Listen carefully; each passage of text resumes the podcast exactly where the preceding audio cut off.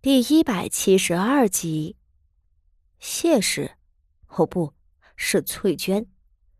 她先被扭到赵姨娘跟前，随后又被赵姨娘交给了另一个丫鬟出逃。许是先前傅锦仪将翠娟这颗球踢给了她，她便有样学样，复踢给了丫鬟出逃。她是用这种行为向翠娟昭告。你日后不仅是不如我，就连丫鬟出逃都不如。只是无论是先前的赐名，还是随后的住所安排，都没有令翠娟动容。她低着头，一副小心翼翼的模样，倒像是刚进府的小丫头。这说明，尊严上的打击对翠娟已经没有作用了。纵然翠娟已经做好了一切能屈能伸的准备，但之后日子的难过仍然超出了她的想象，让她几次想着不如当初被田景算了。和翠娟的身份一样，出逃也是个通房丫鬟。出逃今年不过十八岁，是前两年才收用的，身段苗条，模样俊俏。副手人好美色，他身边有名分的妾室，包括死了的江姨娘和安姨娘，就有六人；没有名分的通房则有十几个。姨娘算半个主子，还能享有自个儿的院子、份礼和伺候的人；通房丫鬟不过是月钱多一些，有机会生下孩子，抬成姨娘，身边并没有服侍的人不说。连屋子都要与别人合住。因着赵姨娘的提携，出逃算是通房里颇为受宠的。他被分在了赵姨娘的院子里，住在赵姨娘正房后头一处朝东的厢房里。那厢房有一间正厅、一间卧房、一间凉铺和一间暖阁，算是通房里头待遇最好的了。对翠娟的到来，出逃的心情很复杂。一会儿兴奋的想着，终于可以肆意的欺凌当初高高在上又没少给他委屈受的大太太了；一会儿又嫌弃翠娟要分走他一间房子，岂不是很碍眼？一会儿又连忙打起了精神来，想着这可是赵姨娘吩咐给自己的差事，不能随便应付。要按照赵姨娘的心意，好生的招呼翠娟，定要让赵姨娘满意才行。于是，他搜肠刮肚的搜罗了一连串的好主意，就等着翠娟上门了。入夜时分，翠娟被送了过来，出逃还没睡，她不大情愿的把那间凉铺指给了谢氏住着。那地方本是夏天暑热的时候睡的，冬天该睡暖阁。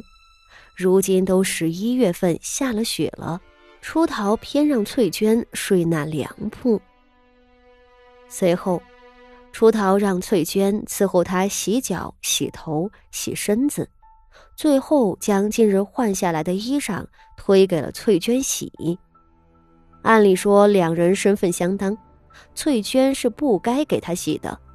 只是翠娟明白，如今自己在赵姨娘手底下，哪里有反抗的力气？她早也不要脸了，洗就洗，伺候人就伺候人，又不会掉块肉。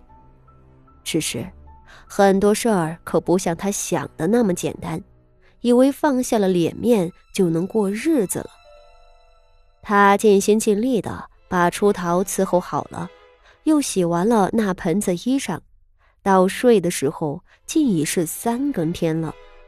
他困得倒头大睡，那凉铺上竟只有两床夏日的薄被子，他裹在身上的棉袄再裹着被子，差点没冻死他。而第二日天不亮，他就被出逃拿着棒子敲门敲起来，说是要赶紧拾掇了去赵姨娘跟前伺候。出逃自己坐着吃早饭，翠娟的那份本是一样的清粥小菜，而那粥里头竟然裹着三根长头发，不用说就是出逃掉的。翠娟如今能忍受面上的凌辱欺压，却着实无法忍受这裹着头发的粥。她一生中不论落魄还是富贵，都是有下人伺候。